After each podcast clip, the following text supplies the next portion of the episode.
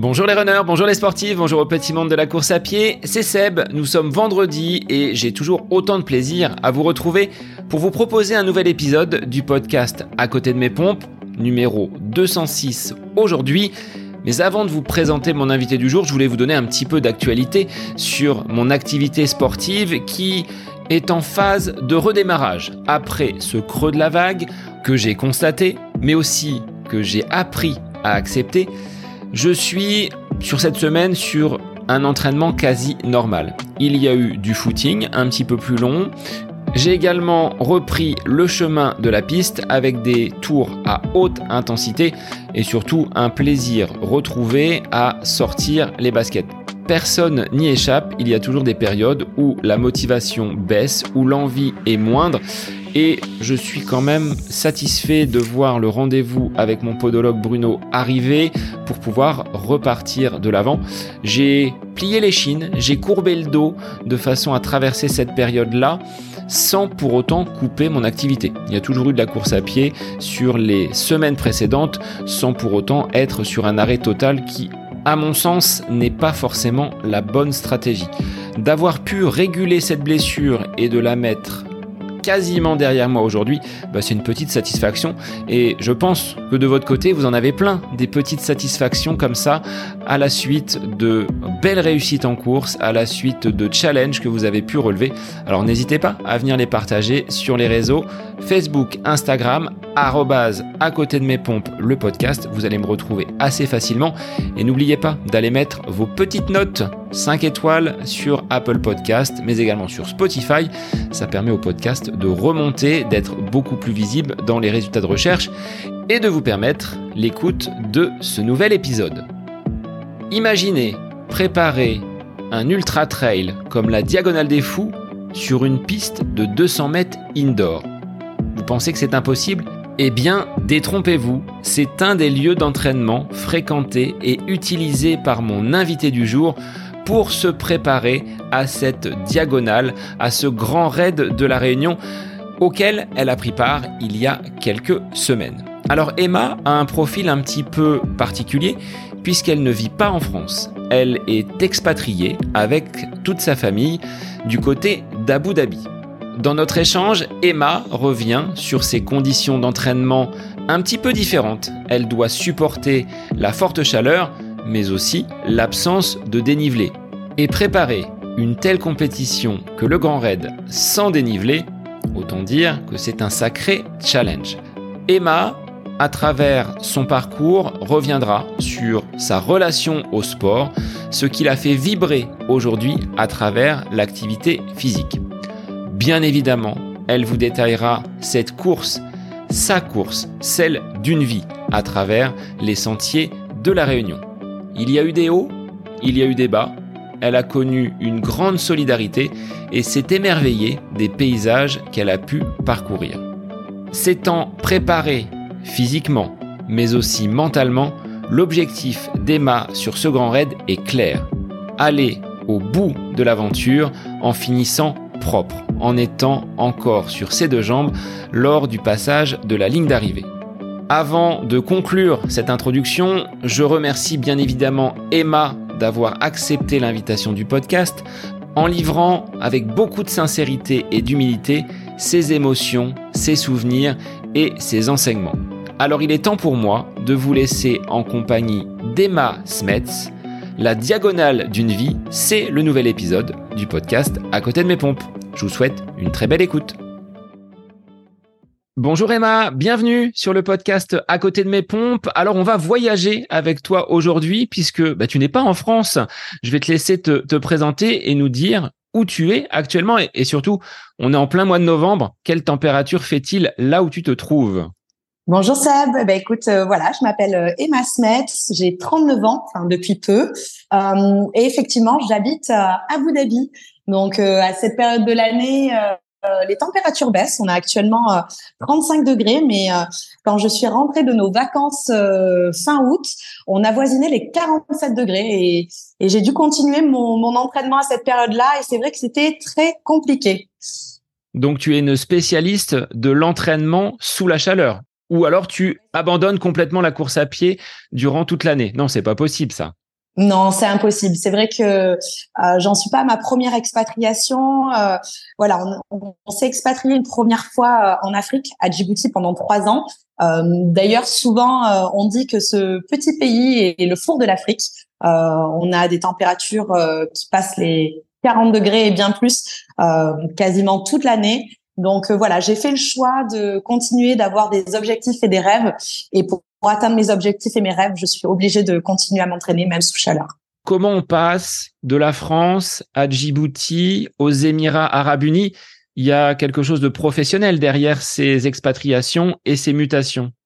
Oui, exactement. En fait, euh, euh, je suis euh, militaire dans l'armée de l'air, donc depuis bientôt 18 ans. mais ma carrière a été rythmée par la carrière de mon mari au fil des mutations. c'est vrai qu'il s'avère qu'il est pilote de chasse donc, en étant officier, euh, bah, c'est souvent des mutations tous les trois quatre ans. Et on a eu euh, la chance et l'opportunité euh, de vivre une belle expatriation en, Afrique. c'est vraiment une expérience de vie, une expérience familiale qui était complètement dingue. avec ses avantages et ses inconvénients comme tout, hein, mais en tout cas sur le plan de vie personnelle, c'était totalement dingue. Donc oui, c'est c'est l'armée de l'air qui qui à travers la carrière de mon mari nous a offert ses choix de vie. Alors, tu exerces encore comme militaire aujourd'hui? Comment vous fonctionnez professionnellement avec euh, ton époux qui, lui, est, pilote de chasse, comme tu l'as évoqué? Alors, euh, bah moi, j'ai une carrière un petit peu en dents de hein, donc c'est c'est un choix de femme et de maman que j'ai fait. Donc euh, c'est vrai que voilà, mon, mari ayant un métier un petit peu spécifique, euh, voilà, je l'ai toujours suivi. Je me suis toujours euh, adaptée au fil des mutations. Donc parfois j'ai été postée, parfois je ne l'étais pas. Donc euh, j'ai profité pour anticiper en fait le fait euh, de pas être postée. il y a dix ans quand on a eu notre fille, j'ai amorcé à l'époque ma reconversion pour pouvoir justement au fil des mutations pouvoir euh, exercer civilement euh, pendant ce laps de temps et ces parenthèses en fait. Parce que j'ai eu la chance, euh, comme tous les militaires d'ailleurs, de pouvoir prendre des temps de pause dans ma carrière qui étaient dépendantes en fait de l'éducation de mes enfants. Donc aujourd'hui, quelle est l'activité qui t'occupe et qui te fait vibrer? Alors, il y a deux ans, en fait, j'ai eu la chance et l'opportunité de me reconvertir en fait et, passer une certification euh, qui s'appelle euh, donc euh, moniteur en technique d'optimisation du potentiel, donc les TOP. c'est de la préparation mentale. Donc de base, cette certification avait été mise en place par le docteur Edith Perropierre à la suite de la guerre du Golfe.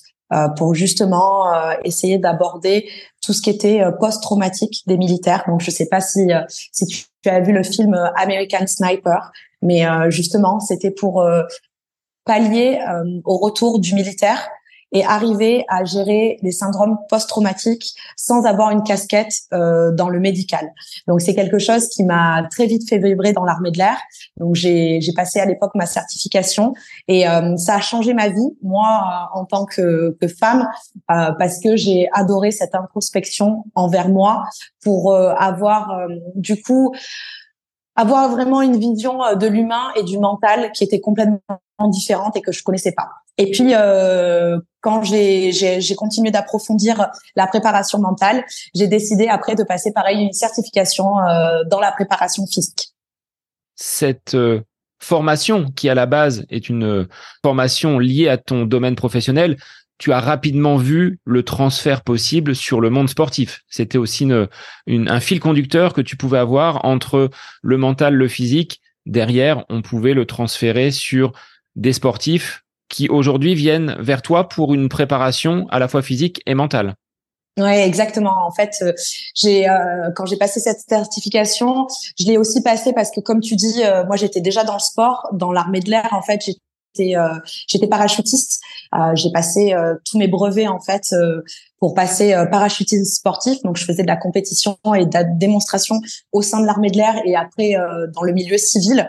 Et c'était déjà une partie de ma vie où j'utilisais le volet mental parce que je te promets ça. Hein, comme me dit toujours mon mari, il faut être complètement fou pour sauter d'un avion en marche. Et euh, c'était un petit peu ça. Je, te le confirme. Personnellement, ça ne me viendrait pas à l'idée. Mon épouse rêve d'un saut en parachute pour son 40e anniversaire. Personnellement, je ne l'accompagnerai pas. Je veux bien monter dans l'avion, mais je n'ouvrirai pas la porte et je ne ferai pas ce pas à me jeter dans le vide. Pourtant, c'est vraiment, c'est vraiment génial. Hein. Moi, j'ai, j'ai plus de 400 sauts à mon actif, donc j'ai tous mes brevets. Mais voilà, à l'époque, j'étais pas encore dans la préparation mentale, mais euh, je, je, j'étais déjà très attirée par les sports extrêmes. Et en fait, je me suis rendu compte qu'il y avait ce fil conducteur dans ma vie, ce dénominateur qui était vraiment la le mental et ce que l'humain était capable de faire. En fait, c'est vrai qu'on est souvent notre propre limite. Et euh, à travers le parachutisme et à travers malgré moi, en fait, j'ai commencé à titiller les limites du mental. Et quand j'ai euh, été orientée après euh, vers cette certification de top de technique d'optimisation du potentiel, euh, c'est à ce moment-là en fait que toutes les fenêtres et toutes les portes se sont ouvertes et, et j'ai pris énormément de plaisir durant cette formation. Et voilà, maintenant ça fait ça fait neuf ans que je suis certifiée et j'ai continué voilà petit à petit à me former, à travailler avec divers profils, surtout quand j'étais en Afrique, de gens que je continue du coup à coacher euh, et, euh, et c'est vraiment génial. C'est vraiment un univers fantastique euh, qui est le mental. Comment tu pourrais décrire en quelques mots, avec quelques piliers, ces techniques d'optimisation du mental. Quels vont être les leviers, les ressources que tu vas activer pour permettre à un sportif, à un professionnel de dépasser peut-être une peur, une croyance, une crainte qu'il peut qu'il peut avoir? Bah, Tout d'abord, c'est essayer d'ancrer son objectif, ça c'est vraiment une priorité, d'arriver à ancrer son objectif et d'arriver en premier à arriver à comprendre pourquoi. Pourquoi cet objectif? Savoir s'il est vraiment, il émane vraiment de soi ou est-ce qu'il émane des autres? Et après, bah, les techniques d'optimisation du potentiel, c'est en fait une boîte à outils euh, avec plein d'outils divers et variés où on va aider euh, la personne, l'athlète, la maman, euh, euh l'enfant, parce qu'on peut aussi aider nos, des enfants euh, moi, je travaille avec quelques enfants. Je travaille notamment avec ma fille euh, sur des leviers en fait par rapport au mental pour arriver en fait à se dépasser, à utiliser ses propres limites. Euh, et en priorité, la première chose qu'on va mettre en place, donc c'est arriver à définir cet objectif, savoir pourquoi et comment euh, l'atteindre, et arriver à mettre des leviers. Donc euh, comme la respiration. La respiration, euh, c'est quelque chose qui est merveilleux. On se rend pas compte. On pense que la respiration, c'est comme marcher, c'est inné. Euh, on respire par le nez, par la bouche, mais non, en fait, la respiration, c'est beaucoup plus technique que ça. Et euh, après, mettre en place tout ce qui est imagerie positive, tout ce qui est visualisation. En fait, le mental a un énorme pouvoir et on pense que dans la plupart du temps, dans nos objectifs, on a besoin d'avoir une construction physique pour mener euh, l'objectif jusqu'à la ligne d'arrivée, jusqu'à jusqu'à l'objectif qu'on a vraiment envie d'atteindre. Mais en fait, non. La part de mental est presque plus importante le. Donc c'est tout naturellement que, au regard de ton profil hein, militaire, un petit peu casse-cou, tu dis euh, j'aime bien les sports extrêmes, un côté mental très développé, tu n'allais pas te contenter de courses, on va dire euh, traditionnelles. Tu as basculé rapidement vers le trail et vers l'ultra. Comment tu es euh, venu à la course à pied? Là un petit peu plus les, pieds sur terre, toi qui as plus de, de 400 sauts en parachute à ton actif ben en fait, euh, tout naturellement, parce que j'ai arrêté euh, le parachutisme à cause d'un incident, accident. Euh, alors, je dis plus un incident qu'un accident parce que j'ai eu la chance de pas être blessée. mais voilà, c'est des choses qui ont fait que j'ai dévié ma carrière. Et puis j'ai, à ce moment-là, je suis tombée enceinte de ma fille. Et, et pendant cette grossesse, je réfléchissais, je réfléchissais sport. J'avais envie de me projeter. Effectivement, le parachutisme commençait à, à prendre un petit peu de l'ombre dans notre vie. Mon, mari était à l'époque pilote à la patrouille de France et c'était très compliqué d'avoir euh, un enfant en bas âge. Mon fils avait trois ans, euh, j'étais enceinte de ma fille euh, et c'était très compliqué de me projeter avec mon mari qui était tous les week-ends avec la patrouille de France en meeting et moi qui partais également euh, avec le parachutisme et qui était absente. Euh, donc du coup, tout naturellement, en fait, euh, quand j'ai accouché, j'ai eu la chance de pouvoir reprendre le sport un mois et demi après mon accouchement et je me suis mis à courir, voilà, à, courir un petit peu plus. C'était très social. C'était avec mes copines. J'avais un petit groupe de copines à l'époque. On était dans le sud de la France et voilà, trois fois par semaine, j'insufflais ça, euh, des sorties. Euh, on appelait ça des blabla run. Et puis des blabla run, on est venu un jour où je leur ai dit bon ben voilà les filles, dans six mois, nous partons faire le semi-marathon de New York. Bon, alors là, elles m'ont regardé avec des yeux écarquillés en me disant euh, Emma, on court 8 kilomètres, euh, c'est le maximum qu'on puisse faire, on est au bout de notre vie, euh, le semi-marathon New York. Mais qu'est-ce qui te prend quoi? Et je leur ai dit, écoutez, ça peut être sympa, c'est un objectif, on part entre filles, c'est hyper sympa, on va visiter New York et en plus on va courir. Et, euh, et, en fait, je me suis mis ça en tête. Euh, nos entraînements ont été un petit peu plus structurés, même si c'était pas hyper sérieux à l'époque, mais en fait, on, on loupait aucun de nos entraînements et on prenait euh, énormément de plaisir. Et en fait, de fil en aiguille, euh, avec cet objectif du semi-marathon de New York, ben, on, on s'est entraîné. On est parti euh, à l'époque toutes les cinq à New York. On a fait notre semi-marathon, chacune de notre côté avec nos chronos différents. Et puis ben là, en fait, je me suis vite rendu compte que en fait, mon chrono euh, était euh, était pas mal. Euh, sur le semi-marathon de New York, j'ai fait une 42. C'était mon premier semi-marathon. Ça faisait six mois que je venais de, de, reprendre la course à pied suite à ma grossesse. Et donc du coup, voilà, je me suis pris au jeu. Je m'entraînais trois fois par semaine. J'étais à l'époque du coup en congé maternité, donc j'en profitais pour aller m'entraîner trois fois, quatre fois par semaine. Et là, je me suis lancée à faire euh, euh toutes les courses régionales. Donc euh, tous les week-ends, tous les dimanches, il y avait euh, les courses dans ma région. Mes copines venaient avec moi, elles faisaient leurs courses, je faisais ma course, et, et j'en retirais beaucoup de plaisir. Et en fait, il s'est avéré qu'au fil de ces week-ends, j'étais très souvent sur le podium. Je faisais un, deux, trois féminines, pas de ma mais féminines. Et quand je faisais quatre, me demandait euh, qu'est-ce que j'allais, qu'est-ce qui se passait, si j'étais malade, euh, pourquoi, est-ce que j'étais pas très en forme? Et en fait, euh, j'ai commencé à avoir une certaine pression. Euh, j'ai continué ce challenge régional pendant six mois et j'ai fini euh, première sur 880 femmes. Mais c'était complètement dingue. Je je j'arrivais pas à en revenir parce que je n'étais pas en club d'athlétisme, je ne m'entraînais pas de manière vraiment structurée. Euh, et là, ben en fait, j'ai commencé à avoir beaucoup de pression. Euh, et au fil des week-ends, je n'avais plus du tout de plaisir aller aux courses. Parce que chaque fois que je prenais le départ d'une course le dimanche matin, bah, le samedi soir, on ne sortait pas, le vendredi non plus, il fallait que je dorme euh, parce que effectivement, il y avait un objectif de performance à la clé.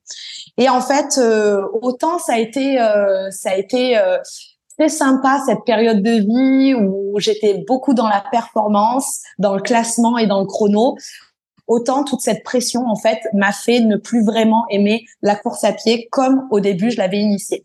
Et donc du coup, je me suis dit pourquoi pas me lancer dans des plus grandes distances? Parce que déjà ça me faisait rêver. Parce que déjà je voulais tester mon mental. Je voulais savoir si j'en étais capable. Je voulais mettre aussi en place les outils euh, qui étaient bah, dans ma boîte à outils en tant que moniteur top. Et donc c'est comme ça que j'ai commencé à me lancer sur les longues distances et en fait, ma première longue distance, ça va te faire rire, c'était un 65 km, c'était le trail des passerelles de Montégnard. Et à l'époque, on aménageait à Djibouti, en Afrique. Et en fait, tout le monde m'a dit, euh, t'es complètement dingue, tu vas jamais pouvoir t'entraîner. Et là, en fait, mes copines ont lancé un pari quand j'étais en France. Et en fait, le pari, c'était de savoir qui c'est qui euh, allait dire, euh, qui c'est si j'allais terminer ou pas ma course. Et en fait, ça m'a fait hyper mal au cœur qu'on puisse penser que je n'y arriverai pas. Donc ça t'a piqué et du coup, Bah, voilà. Ça m'a énormément piqué au vif. Et en fait, en arrivant en Afrique, je n'étais pas acclimatée. Et j'ai fait toute ma préparation de ce premier 65 km sur un tapis de course. Alors, côté prépa sur tapis, j'ai un invité qui, comme toi, est militaire de métier, son épouse également. Michael, je te salue du côté de, l'Alsace. Et lui, c'était le Legendary, le marathon des sables, qui, du côté d'Orléans, il a préparé l'intégralité de cette course sur tapis, étant papa de, jeunes enfants. Donc, euh, bah, comme quoi c'est possible. Tu l'as fait également, toi, avec ce, trail des passerelles, avec une inclinaison du tapis qui devait être euh, maximale. Oui, complètement. Et euh, ce que j'en garde comme souvenir, c'était surtout des sorties longues de trois heures ou quatre heures sur tapis. Euh, je peux te dire que à l'époque, j'en ai retiré aucun plaisir. Mais du coup, quand on se retrouve à prendre le départ d'une course dans un si beau panorama, ça passe encore plus vite. Donc là, les yeux étaient écarquillés, euh, bien loin du de l'horizon que t'offrait ton, ton tapis de course. Totalement. Et donc, suite à ce premier trail, c'était ta première expérience sur euh, ce trail des passerelles de Monténard. Est-ce qu'il y a eu d'autres choses? Tu as définitivement abandonné le côté route performance. Quel a été ton cheminement pour arriver, et on l'évoquera tout à l'heure, jusqu'à ces ultras, à ces half marathon des sables et la diagonale des fous il y a quelques semaines? Ben, en fait, je pense que quand j'ai passé la ligne d'arrivée euh, de ce 65 km, euh, voilà, c'est vrai que pas mal de monde dans mon entourage doutait un petit peu euh, euh que j'arriverais à passer la ligne euh, d'arrivée, étant donné que j'avais aucune expérience sur du long. Euh, donc du coup, c'est vrai qu'une fois que j'ai réussi cet objectif, bah, ça m'a donné encore envie d'aller plus loin.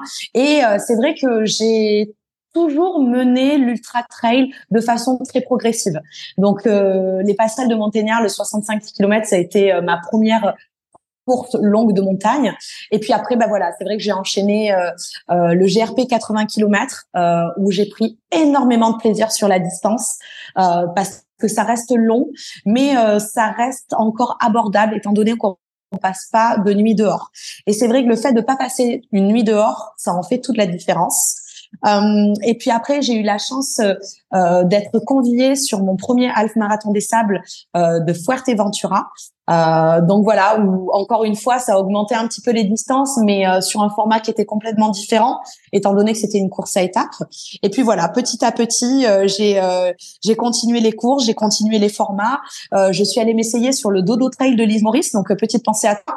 J'ai vu que tu l'évoquais dans une de tes stories. Donc alors Attention parce que c'est un 50 km, 3500 mètres de dénivelé positif, mais euh, c'est une des courses les plus dures que j'ai eu à faire. Moi, je resterai soit à Chamarel, à la Romerie, ou du côté de l'île aux Bénitiers pour euh, déguster un barbecue sur la plage. J'ai vu quels étaient les chemins de l'île Maurice. Je veux bien y retourner pour être euh, guide ou faire peut-être des, des, interviews. Le trail, je pense que au vu des conditions et ça rejoint ce que tu disais en fait, de euh, préparer une compétition dans un contexte qui va être ressemblant à ce que l'on va trouver en course. Ça facilite grandement les choses. Je me suis essayé une fois au trail, les auditeurs le savent, j'y ai laissé une cheville et depuis, bah, je suis plutôt prudent sur euh, ces, ces trails habitant dans le Loiret, c'est très plat, on n'a pas de dénivelé, de chemin. Et moi, je reste admiratif devant euh, tous ces coureurs et tu en fais partie. Et c'est pour ça que je t'ai euh, lancé l'invitation. Emma, c'est que vous avez donc des conditions d'entraînement qui ne sont pas simples et malgré ça, d'aller sur cette réunion, sur ce caillou et d'aller euh, jusqu'au bout de l'effort avec des sentiers, des racines, des conditions météo entre le bas de l'île et le haut de l'île avec une amplitude thermique très importante, vous arrivez à déjouer complètement donc ces, euh, ces conditions climatiques. Là, le mental, tu le disais tout à l'heure, par rapport à tes expérimentations en trail, tu as été euh, le sujet de euh, ces expérimentations, d'aller dans ta boîte à outils chercher les, les bons outils. Qu'est-ce qui t'a surpris d'ailleurs dans cette euh, pratique naissante du trail au moment où tu euh, réalises ces, premières courses? Qu'est-ce que tu t'es dit? Qu'est-ce que tu as découvert sur toi que tu ignorais jusque-là malgré ce gros mental, malgré cette expérience, ce côté, euh, moi je dis kamikaze, hein, sauter d'un avion 400 fois et, et d'en faire sa passion. Mais aujourd'hui, par rapport à ce recul, par rapport à ta connaissance de toi, qu'est-ce qui dans le trail a pu changer ta vision que tu avais de ta personnalité et qui a pu te surprendre? Bah, écoute, c'est une très bonne question parce que souvent on me pose cette question. Je reçois beaucoup de messages euh, sur Instagram parce que c'est vrai que je suis très active sur les réseaux sociaux et je partage euh, toutes les courses que je fais parce que je trouve que c'est vraiment euh, très riche humainement. et on me pose beaucoup cette question après quoi je cours et quelle est la limite en fait? Et, et pourquoi je fais tout ça? alors je pense très honnêtement que voilà, j'ai toujours mis ma famille euh, au point central de ma vie. Euh, avant de rencontrer mon mari, j'étais déjà militaire, j'avais déjà une carrière et cette carrière, je l'ai quelque peu délaissée euh, pour que la carrière de mon mari prenne place au centre de notre famille. et j'ai toujours été très proche de mes enfants. Euh, Kylian qui a 16 ans et ma Victoria qui a 9 ans, ils ont toujours été ma priorité. Mais quelque part, quand on est femme de militaire, quand on est euh, maman, on a quelque peu parfois tendance à s'oublier. Et euh, à travers euh, mes ultra trails, je me suis toujours sentie vibrer. Je me suis toujours sentie en vie. Et quelque part, ça a toujours été mon objectif de me sentir vivante, mais à travers moi. Ne pas être la femme de mon mari, ne pas être seulement la mère de mes enfants, mais être moi, Emma, la sportive. Et quelque part, euh, d'avoir été tournée vers la carrière de mon mari et de lui avoir permis euh, d'avoir ce cheminement-là de vie qui l'épanouit, lui me permet de notre côté d'avoir euh, ce cheminement-là à travers le sport, les ultra trails qui me font vibrer. Et quelque part, je pense qu'on a tous trouvé une place familiale. Et, euh, et c'est ça, en fait, que je viens chercher. C'est me sentir vivante à travers moi, à travers mon propre regard. Euh, et c'est magique, en fait. Et sur le plan de l'effort, est-ce que tu as relevé, soulevé des, euh, des ressources que tu ignorais au plus profond de toi-même, habitué que tu es à, à l'effort, habitué à la rugosité du monde du monde militaire. C'est pas toujours très très facile. Il n'y a pas que des fleurs et des paillettes. Là, sur le trail, est-ce que tu retrouves ces, euh, ces valeurs d'engagement, de dépassement de soi, ce qui peut rejoindre la partie préparation mentale? C'est exactement ça. En fait, je pense que, alors, je, je pense que je, je l'ai toujours eu. En fait, j'ai toujours eu euh, ces envies au fond de moi de dépassement de soi. Je pense que j'ai été élevée comme ça. Euh, c'est vrai que moi j'ai toujours vu euh, mes parents faire du sport. Euh, j'ai toujours vu mes parents, ma maman se, aller courir, faire de la course à pied. C'était dur malgré elle, mais à côté de ça, ben, je les ai toujours vus et, et du coup, je pense que c'est ancré en moi dans mon éducation. J'ai toujours euh, et puis voilà, j'ai voulu être militaire. Je suis rentrée dans l'armée, j'avais 20 ans. Euh, j'ai toujours été euh, j'ai toujours été alimentée par le dépassement de soi. J'ai toujours été alimentée par par l'envie de toujours euh, mieux faire. Euh, j'ai toujours eu l'envie de toujours me dépasser. Euh, quand j'ai fait du parachutisme, c'est dans, dans quoi je me suis lancée en fait. À partir du moment où je décide quelque chose, à partir du moment où je me lance dans quelque chose, je me lance à 100%. Et, euh, et quelque part, il y a toujours quelque chose de positif, même dans le négatif. En fait, je pense que je ne mets jamais de barrière. Jamais de barrière. La seule chose que je veux, c'est de pouvoir faire les choses progressivement pour pouvoir bien les vivre.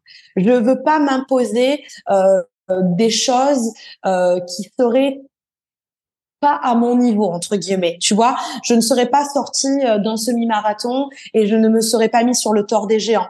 J'ai voulu faire les choses de manière très progressive. Comme je te disais, quand je me suis mis à l'ultra trail, euh, aujourd'hui, moi, j'entends des gens qui me contact en me disant écoute, j'aimerais bien que tu me coaches parce que j'aimerais bien faire mon premier marathon. Mais ces gens-là, ils ont même pas fait un 10 km. Et, euh, et moi, je trouve ça, je trouve ça dingue. Je trouve, je trouve ça beau parce que si on se laisse le temps, c'est totalement possible. Mais moi, il y a dix ans en arrière, déjà faire un marathon, c'était déjà complètement énorme. Être marathonien il y a dix ans, c'était, euh, c'était waouh. Enfin, t'as fait un marathon. Aujourd'hui, j'ai l'impression que n'importe qui peut s'inscrire sur un ultra trail, commencer la course à pied six mois avant et dire hop, c'est parti, je me lance sur un ultra trail. Alors moi, c'est pas du tout mon mindset. Euh, j'ai envie de me dépasser, mais j'ai envie de faire les choses et de les faire bien et de bien me préparer pour bien vivre et ne pas subir en fait mes courses.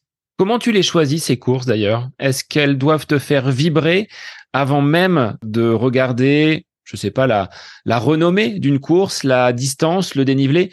Quel est ton cheminement pour euh, cocher sur ton calendrier et te donner cet objectif? Alors, euh, ça va te paraître un peu dingue, hein, mais euh, au début, les premières courses, euh, c'était plutôt une synchronisation de vacances. Tu vois, typiquement, Maurice, nous sommes partis trois semaines en vacances. J'ai vu qu'il y avait euh, un 50 km 3005. Je me suis dit, oh waouh, génial, je vais la faire. Et en plus, j'ai embarqué mon mari là-dedans, qui lui euh, n'avait pas vraiment le temps de se préparer ni courir. j'ai fait le Trail de Bourbon en 2021, la petite sœur de la Diagonale des Fous, donc une course qui est sur le Grand Raid, qui est un 109 km 6500 mètres de D+. Euh, et pareil, nous partions en vacances à la Réunion et j'avais envie de faire une course, euh, voilà, encore une fois dans la progressivité des distances. Donc euh, j'avais fait plusieurs 80, j'avais fait un half marathon des sables. Donc je me suis dit j'aimerais bien faire un 110 ah bah ça tombe bien, on est à la Réunion et puis bah il y a le Grand Raid à ce moment-là. Euh, en plus, bah, ça sort du Covid, donc il n'y a pas besoin d'avoir de points et de courses préparatives. Bah très bien, je vais je vais prendre un dossard sur la Bourbon. Et en fait, euh, j'ai vraiment vraiment vraiment vraiment subi. Ça a été horrible. Le mental a pris le dessus et j'ai été finisher. Euh, à l'heure actuelle, je n'ai jamais encore abandonné de course, mais très honnêtement, ça a été horrible. Donc, euh, depuis quelque temps, euh, mes courses sont vraiment réfléchies et sont vraiment préparées. On va revenir sur cette préparation, donc au niveau de la diagonale des fous, puisque tu as concouru sur euh, cette épreuve, donc il y a quelques semaines de cela. Moi, avant, je voulais revenir sur la, vie aux Émirats Arabes Unis du côté euh, d'Abu Dhabi. Alors, on l'a évoqué tout à l'heure, avec la chaleur, c'est peut-être pas facile de, de s'entraîner. Comment tu organises tes, tes journées quand tu dois caler un entraînement qui plus est en extérieur? Alors généralement, euh, j'essaye euh, de faire globalement tous mes entraînements en extérieur parce que euh, la seule chose, enfin les deux seules choses que je peux faire, c'est entraînement sur tapis. Alors je déteste le tapis, je ne suis pas capable de courir sur un tapis, c'est impossible pour moi.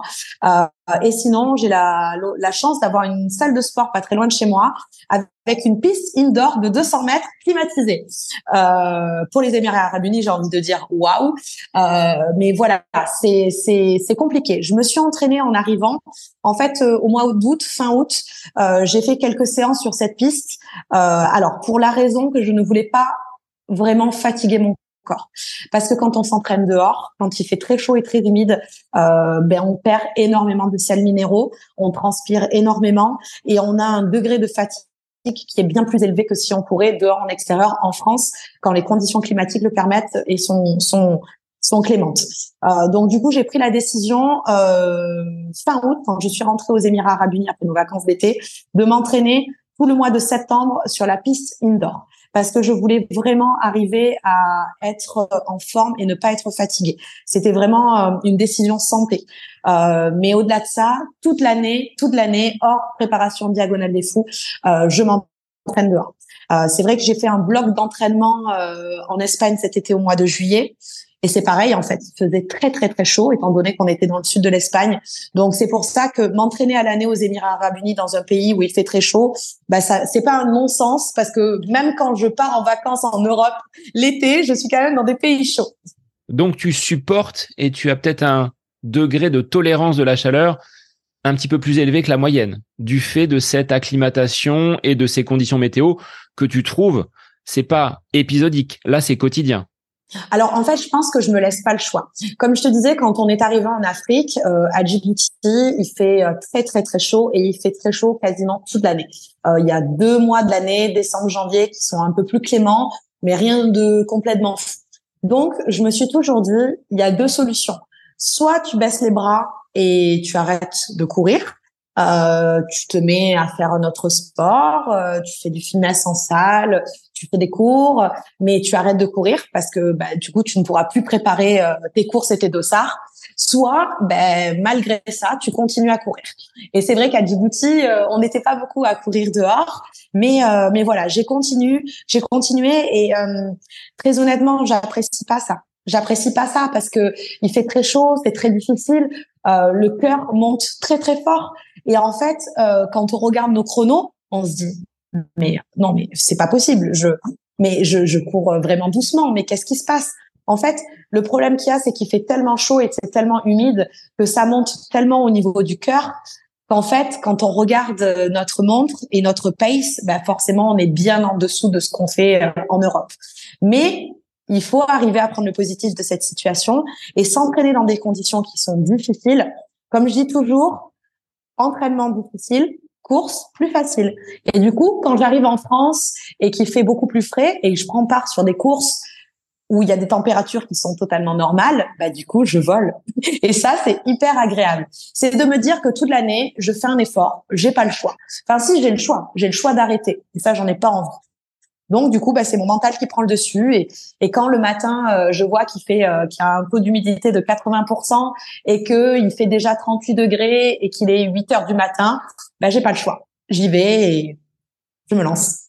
Et sur le terrain, qu'est-ce que tu trouves comme euh, revêtement, comme dénivelé du côté d'Abu Dhabi? Parce que pour préparer la Diag, est-ce que tu as pu avoir un petit peu de dénivelé positif ou est-ce que tu étais vraiment à plat sans avoir le moindre relief du côté de ce golfe d'Oman bah écoute, je, effectivement, j'ai vraiment zéro relief. En fait, j'habite à Abu Dhabi. Euh, euh j'ai la mer euh, à 100 mètres de ma maison.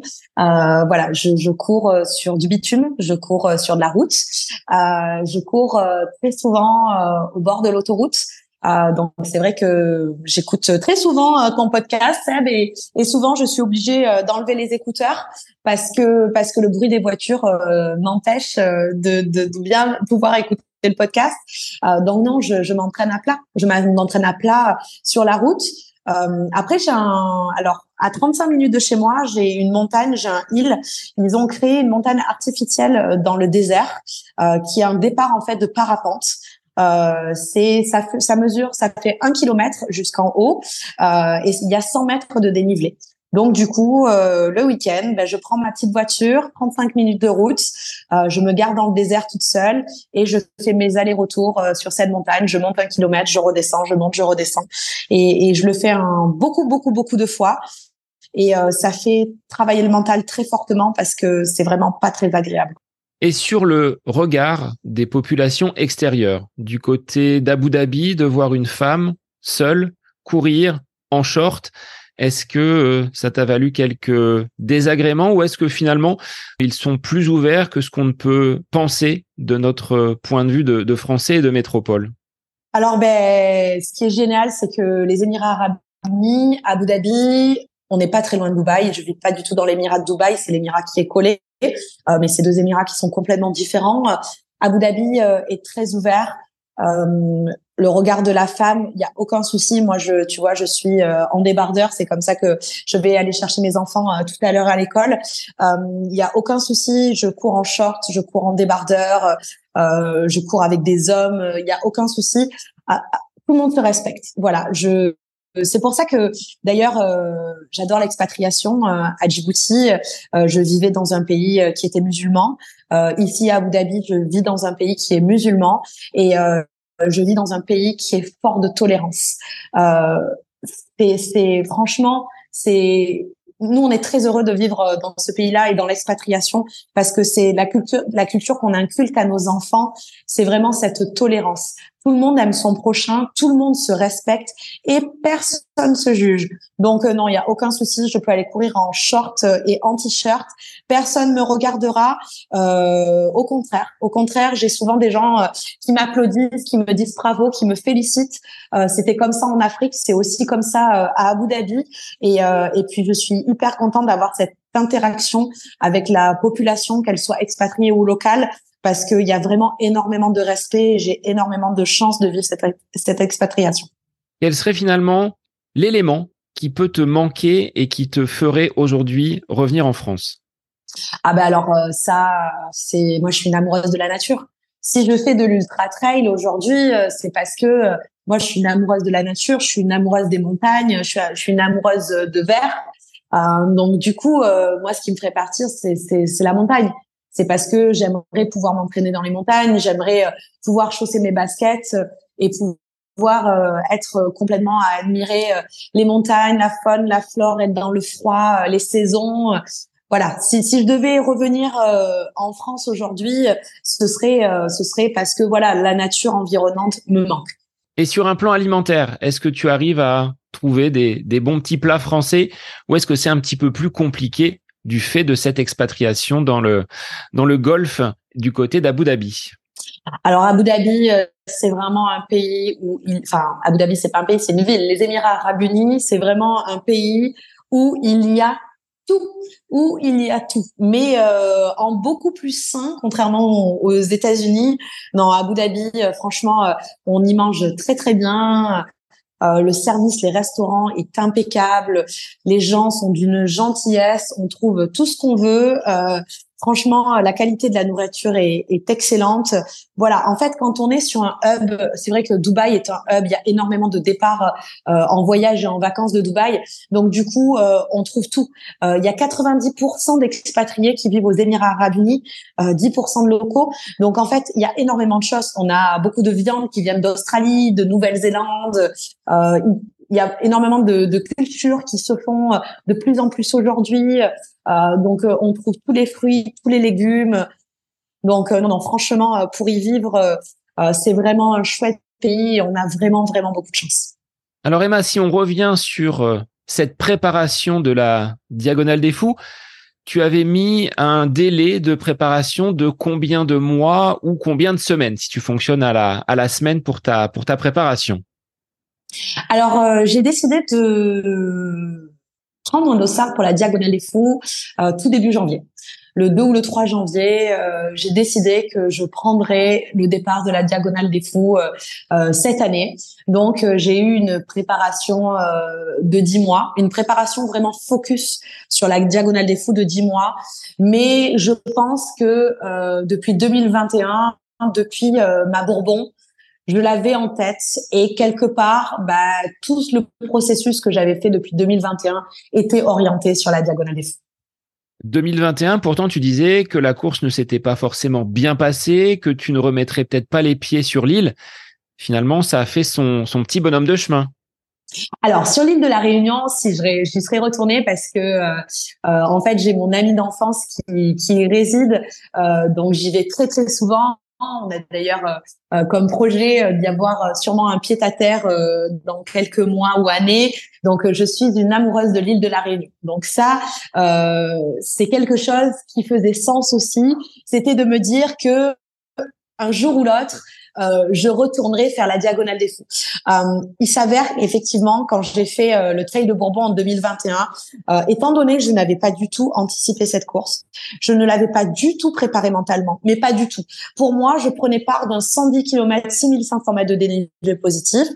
J'avais déjà fait plusieurs courses, dont deux fois le GRP qui s'était très très bien passé, dans des temps impartis qui étaient très bons. J'étais très contente de moi. Donc du coup, euh, bah voilà, quand j'ai pris part euh, de la Bourbon, je m'étais dit bon bah voilà, j'augmente juste les kilomètres. Hein, euh, on parle juste de 30 kilomètres de plus, donc ça va aller. Et puis en fait, je n'avais pas du tout préparé cette course, mais pas du tout en fait. mentalement, je ne l'avais pas du tout préparé. J'étais juste sur mes acquis de me dire bon bah voilà, c'est juste 30 kilomètres de plus. Ça va être dans des paysages de folie, donc ça va passer hyper vite, ça va être hyper sympa. Non, en fait, ça a été un calvaire, un calvaire.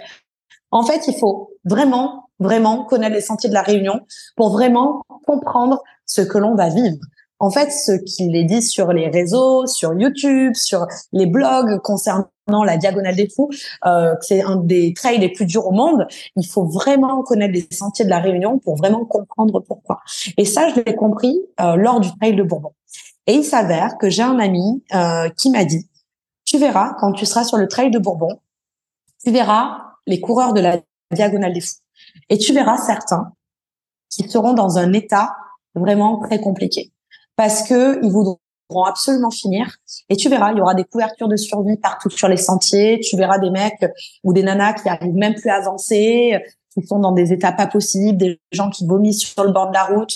Bon, je me suis dit qu'il extrapolait un petit peu. Hein. J'avais fait quand même quelques courses. Je me suis dit bon, je pense qu'il veut me faire peur. Et en fait, non, c'est exactement ce qui s'est passé. Moi, j'ai passé une course qui était vraiment très très compliquée, très très difficile. Euh, et puis effectivement, j'ai vu ces coureurs de la diagonale des fous qui étaient dans un état, mais pas possible. Mais vraiment, je me suis demandé comment c'était possible de se mettre dans un état pareil pour une course. En fait, je l'avais jamais vu auparavant sur euh, les ultras laquelle j'avais pris part. Et en fait, c'est vrai que je t'avoue que j'ai décidé de prendre part à la Diagonale des Fous, mais j'ai décidé de prendre part à la Diagonale des Fous, mais de terminer ma course en étant bien et en étant en santé. Donc là, tu mettais le côté performance au second plan parce que tu savais quelles conditions et cette difficulté qui t'attendait sur ces chemins de, de la Réunion. En fait, j'étais totalement lucide. J'étais totalement lucide de me dire que euh, alors j'avais de l'expérience de l'expérience en ultra et que ça c'était forcément un bagage très fort euh, que j'avais euh, bah, que j'étais forcément expérimenté en préparation mentale sur les autres et sur moi-même. Donc c'était quelque chose qui était aussi très fort.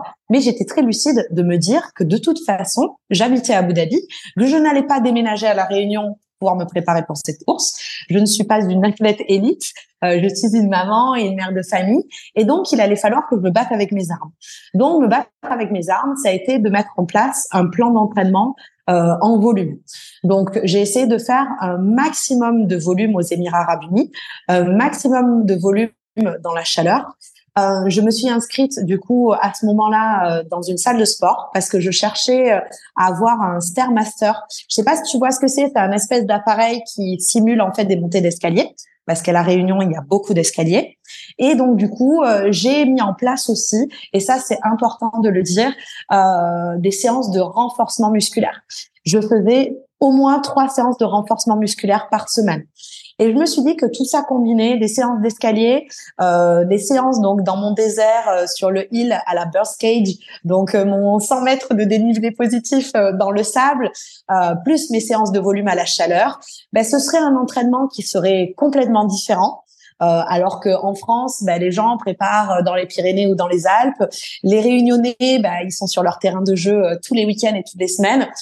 Je me suis dit que j'allais me préparer différemment mais j'allais me préparer d'une manière tellement difficile dans une salle de sport et euh, au bord de l'autoroute ou sur du bitume en pleine chaleur que ça allait être complètement euh, différent et difficile, mais que cette difficulté allait m'aider lors de la diag. Donc la première difficulté qui s'est ouverte à moi, c'est que pour la diagonale des fous, il faut avoir deux courses qualificatives. Donc, il faut avoir minimum 85 points. Donc, euh, aux Émirats Arabes Unis, il n'y a pas d'ultra qui peuvent me qualifier pour faire ces 85 points. Donc, il a fallu que je rentre en France au mois d'avril et euh, je me suis inscrite sur le GRV. Donc, euh, c'est un 120 km 6500 mètres de dénivelé positif. Donc, c'est le grand raid du Ventoux avec euh, deux ascensions euh, du Mont Ventoux, du Mont Serein. Donc, du coup, euh, en avril, j'ai pris part à cette compétition. on était très peu sur la ligne de départ. je crois qu'on était, je crois qu'on était 200 ou 300 et on était seulement sept femmes. Bah, j'ai compris pourquoi. Hein. Forcément, début de séance, euh, début de début de début euh, d'année, forcément, mois d'avril, les gens sont pas forcément préparés pour faire un ultra. Mais euh, ça a été hyper formateur pour moi. c'est une course que j'ai hyper bien vécue, donc je me suis préparée. En fait, en gros, je me suis préparée de entre janvier et février. Je me suis préparée pour un marathon. Je me suis préparée pour le marathon de Dubaï que j'ai couru, qui a été une très mauvaise expérience parce qu'il a fait très très chaud et on a couru une trentaine de kilomètres sur l'autoroute. Ils avaient coupé l'autoroute et j'ai couru sur l'autoroute pendant 30 kilomètres. 15 kilomètres aller, 15 kilomètres retour. Pas de public, rien du tout. Seul face à moi-même sous 36 degrés. Donc ça, ça a vraiment fait travailler mon mental. C'est deux mois de préparation pour le marathon de Dubaï. Au mois de mars, euh, j'ai couru euh, 50 km, 1000 mètres de dénivelé positif ici aux Émirats Arabes Unis, donc dans les montagnes. Euh, euh et bah, ma préparation euh, touchée du doigt, c'était euh, voilà, c'était ça s'est très bien passé parce que j'ai fini deuxième féminine. Donc très très contente, ça a boosté mon mental. Et puis le mois d'après, je suis donc partie pour ce fameux GRV, donc grand raid du Ventoux.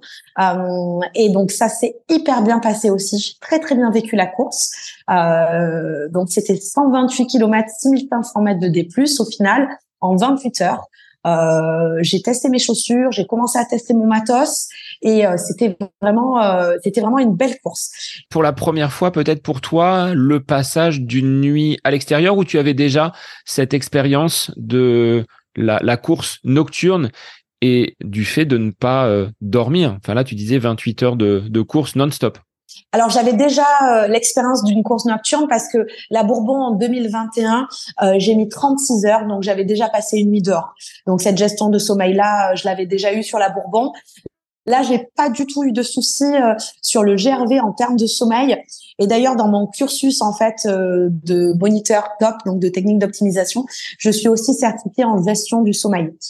Euh, dans le milieu opérationnel auprès des militaires.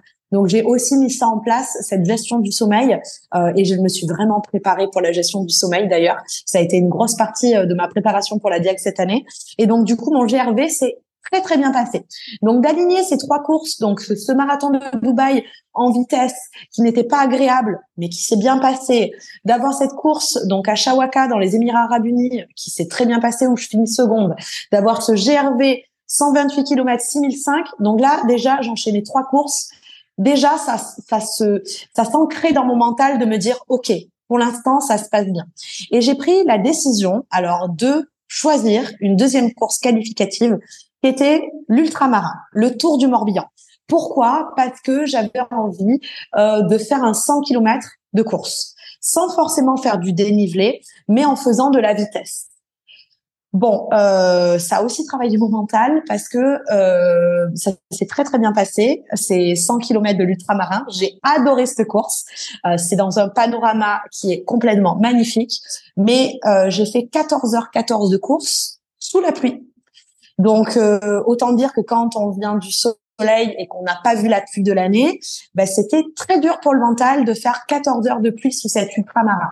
Donc euh, voilà, je peux te dire que ça a bien, bien, bien travaillé euh, au niveau du mental de, de me dire de toute façon, Emma, tu n'as pas le choix, tu n'as jamais abandonné, tu n'abandonneras pas.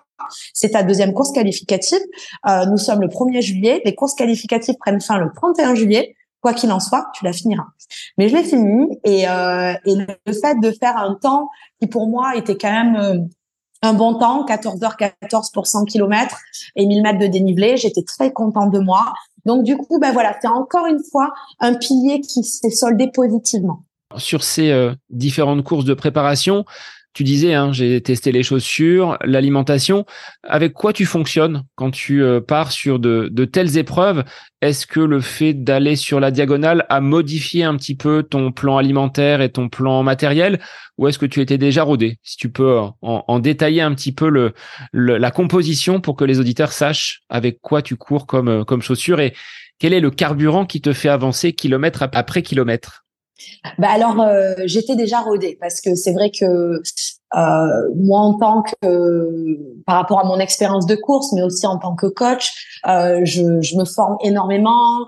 Euh, je suis pas mal de coureurs des élites je teste beaucoup de matériel. Et c'est vrai que le fait d'habiter aux Émirats Arabes Unis c'est une contrainte euh, en termes de matériel parce que je ne trouve pas forcément les marques euh, que j'ai l'habitude d'utiliser en France. Donc ça me, je dois en fait m'organiser. Je dois commander en amont en France et ramener dans mes valises euh, aux Émirats pour pouvoir tester aux Émirats Arabes Unis. Ça, ça demande une logistique assez pointilleuse. Donc, euh, je teste plusieurs paires de chaussures, je teste de l'alimentation. Et c'est vrai que c'est mon expérience au fil des années qui m'a vraiment fait comprendre comment fonctionner. Et en fait, euh, ce GRV a été pour moi un vrai premier test.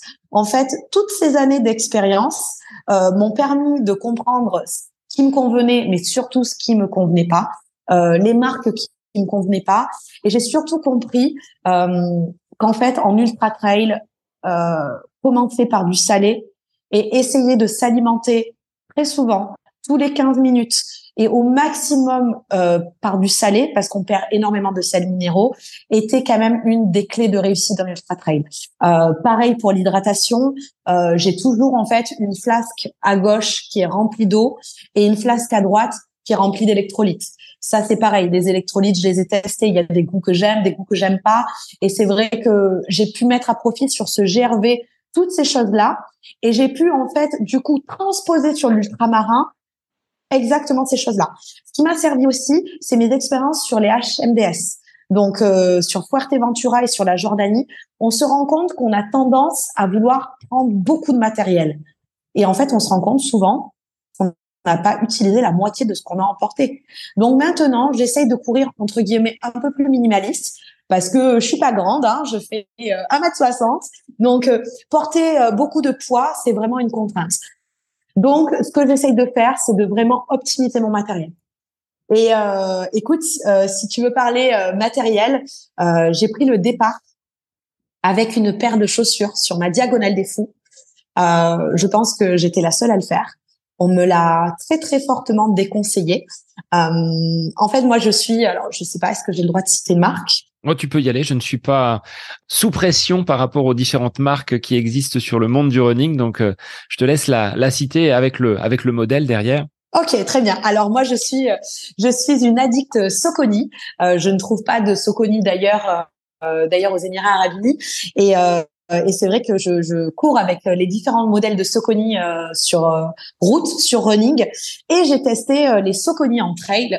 Et il s'avère que j'ai testé ces, ces chaussures-là en fait suite à ma Bourbon. En fait, c'est vrai que quand j'ai couru la Bourbon, euh, j'ai écouté ce que tout le monde disait. Tout le monde courait euh, beaucoup avec des Oka. Euh, c'était voilà, fallait tous courir en speed goat. C'était vraiment la marque du trailer de la Réunion.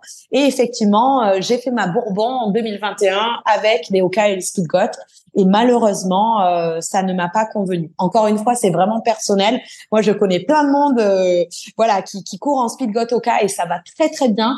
moi, personnellement, ça a été une catastrophe en 2021 et ça a été justement un des problèmes que j'ai eu, c'est j'ai eu les pieds complètement défoncés avec des ampoules euh, complètement dingues et ça m'a vraiment freiné dans ma bourbon.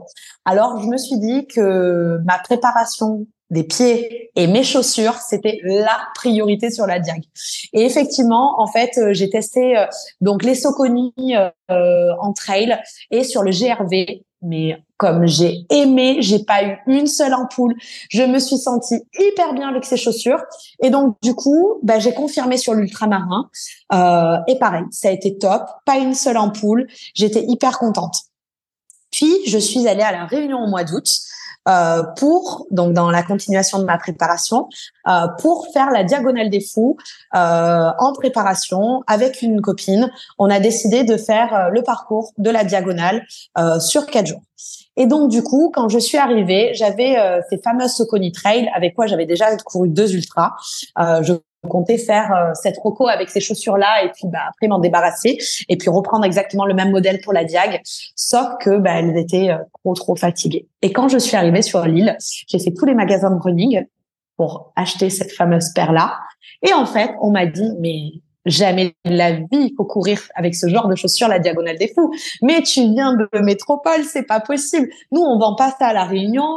Personne court avec ça. C'est pas possible. En plus, c'est des chaussures pour de la vitesse avec une petite plaque carbone. Tout ça, tout ça, tout ça. Donc, ça m'a mis un gros doute. Et puis j'ai réfléchi, j'ai réfléchi, j'ai réfléchi, et puis euh, je me suis dit que euh, il fallait que je me fasse confiance, euh, que c'est des chaussures que je connaissais, qui me faisaient pas mal, et que j'avais plus le temps de tester toutes les chaussures euh, de trail qu'il existe. Donc du coup j'ai décidé de me faire confiance. J'ai quand même mis une paire de Speedgoat dans un sac d'allègement, mais j'ai couru ma diagonale des fous avec ces chaussures. Et tu veux savoir ma fierté, parce que c'est vraiment ma fierté sur cette diagonale des fous pas une seule ampoule, pas un seul échauffement, pas un seul bobo. Mais le lendemain de ma diag, je pouvais aller courir sans problème. Alors cette diag, Emma, venons-en à ce départ, à ces préparatifs. Donc tu avais toute la partie entraînement, c'était calibré, c'était euh, plutôt bien ficelé. Tu arrivais relativement fraîche, hein, tu le disais, avoir euh, plutôt travaillé en indoor et sur la piste pour ne pas avoir trop de trop de fatigue. Dans quel état d'esprit tu es au moment où tu as récupéré ton dossard et qu'il ne te reste que quelques heures avant de de t'élancer? Eh ben écoute, euh, encore une fois, je m'étais préparée mentalement à ce moment-là je savais en fait euh, que prendre part à la course de ma vie, parce que la diagonale des fous à aujourd'hui, c'était vraiment la course de ma vie, c'était vraiment mon objectif, c'était la course qui me faisait vraiment vibrer, celle euh, celle qui me faisait euh, vraiment, j'étais focus sur ça depuis tous ces mois. Elle a pris énormément de part dans dans ma vie privée. je m'étais préparée mentalement. Toutes les semaines à venir, je m'étais préparée mentalement à ce moment-là à comment ça allait se passer, à dans quel état je serais. Et en fait, euh, pour revenir quelques semaines avant, en fait, euh, un mois avant, je me suis forcée à couper les écrans. Je me suis forcée à couper les réseaux sociaux. Je n'ai pas regardé ce qui se passait sur la réunion. Je n'ai pas regardé ce qui se passait par rapport à la diagonale des fous parce que je ne voulais pas me mettre de pression. En fait, le mois précédent, ma diagonale, j'ai été hyper sereine et je faisais des nuits de 9 heures. Je me couchais très tôt le soir, à 9h30. Je me levais à 6h30. Euh, et mon but, c'était d'engranger au maximum, au maximum euh, de repos. Donc, du coup, quand je suis arrivée sur la réunion, je suis arrivée six jours avant euh, de prendre le départ. Je suis arrivée hyper reposée. Et pareil, la semaine précédente, euh, je ne suis pas allée faire de rando, euh, je ne me suis pas mis de rendez-vous, je n'ai pas voulu faire de route. Je suis restée chez mon ami à la Saline des Bains. Je me suis euh, vraiment reposée et j'ai beaucoup, beaucoup, beaucoup travaillé sur mon mental. En fait, j'avais fait un guide euh, avec un porte-vue, avec beaucoup de choses à laquelle je devais penser. J'avais analysé tout le parcours. Tout le parcours, je l'avais analysé, étant donné qu'au mois d'août, j'avais fait cette roco en direct. J'avais tous les tronçons de la diag et tout ça aussi, tout était écrit. J'avais récupéré tous les tronçons écrits, les difficultés. Donc, je me suis énormément préparée mentalement à chaque difficulté et à chaque point fort de cette diagonale. Et quand je suis allée euh, chercher mon dossard, euh, donc à la Ravine Blanche, euh, euh ben, j'étais préparée. j'étais préparée parce que aller chercher son dossard, c'est déjà un premier obstacle quand on fait la diagonale des fous. J'ai mis exactement quatre heures à obtenir ce sésame. Quatre heures dehors, debout, en pleine chaleur, à piétiner. Mais on le sait, c'est un moment fort de la diagonale des fous, c'est comme ça. Euh, et à partir du moment où on s'est préparé, à partir du moment où on sait que bah, c'est comme ça et que de toute façon c'est pour tout le monde pareil, eh ben on prend ça avec le sourire, on discute avec les autres coureurs, on crée des liens, on discute et puis euh, c'est un super moment. Sur cette course en elle-même, tu disais avoir choisi le moment où tu arriverais pour arriver propre, hein, ça c'est ton, ton terme, avec euh, tes, tes, amis sur ce stade de la redoute. Tu partais pour combien d'heures alors, si tu avais déjà euh, tout calibré et tout calculé? Alors, euh, j'avais pas vraiment calibré euh, en combien de temps j'allais faire la diagonale des euh, pour moi, c'était c'était impossible de le calibrer parce que comme je te disais, je ne me suis pas du tout entraînée en dénivelé euh, pendant toute ma préparation. J'ai fait un bloc d'entraînement en Espagne au mois de juillet de trois semaines et j'ai fait 15 jours à la Réunion avec euh, une grosse semaine en fait d'entraînement. Donc en gros, euh, j'avais au compteur 2100 km de running et 33 000 mètres de dénivelé ce qui n'est vraiment pas beaucoup au final quand on prépare la diagonale des euh, donc du coup, au final, je m'étais pas forcément dit tu, le feras en 50 heures, en 60 heures, en 70 heures. En fait, j'avais euh, j'avais découpé ma course. Je savais que quand j'allais partir sur la ligne à Saint-Pierre, euh, les 50 premiers kilomètres, ça allait être assez roulant. Euh, je savais que c'était à ce moment-là où les barrières horaires étaient euh, plus ou moins un peu plus serrées. Mais moi, ma force, c'est que je suis coureuse. Beaucoup de gens qui prennent part de la diagonale des fous ne sont pas coureurs, mais sont randonneurs et randonnent très vite. Euh, moi, ma force, c'est que je suis coureuse. Donc, je savais que ces premiers 50 kilomètres jusqu'à Marabout, euh, ça allait pour moi pas du tout être compliqué, j'allais prendre du plaisir. Donc ce que j'ai fait, c'est que j'ai pris entre guillemets de l'avance, malgré euh, les bouchons euh, que tout le monde a connus euh, domaine vidéo. Euh, j'ai pris de l'avance sur ces 50 kilomètres. J'ai pris énormément de plaisir parce que c'était entre guillemets roulant. Hein. Donc donc voilà, c'était c'était génial.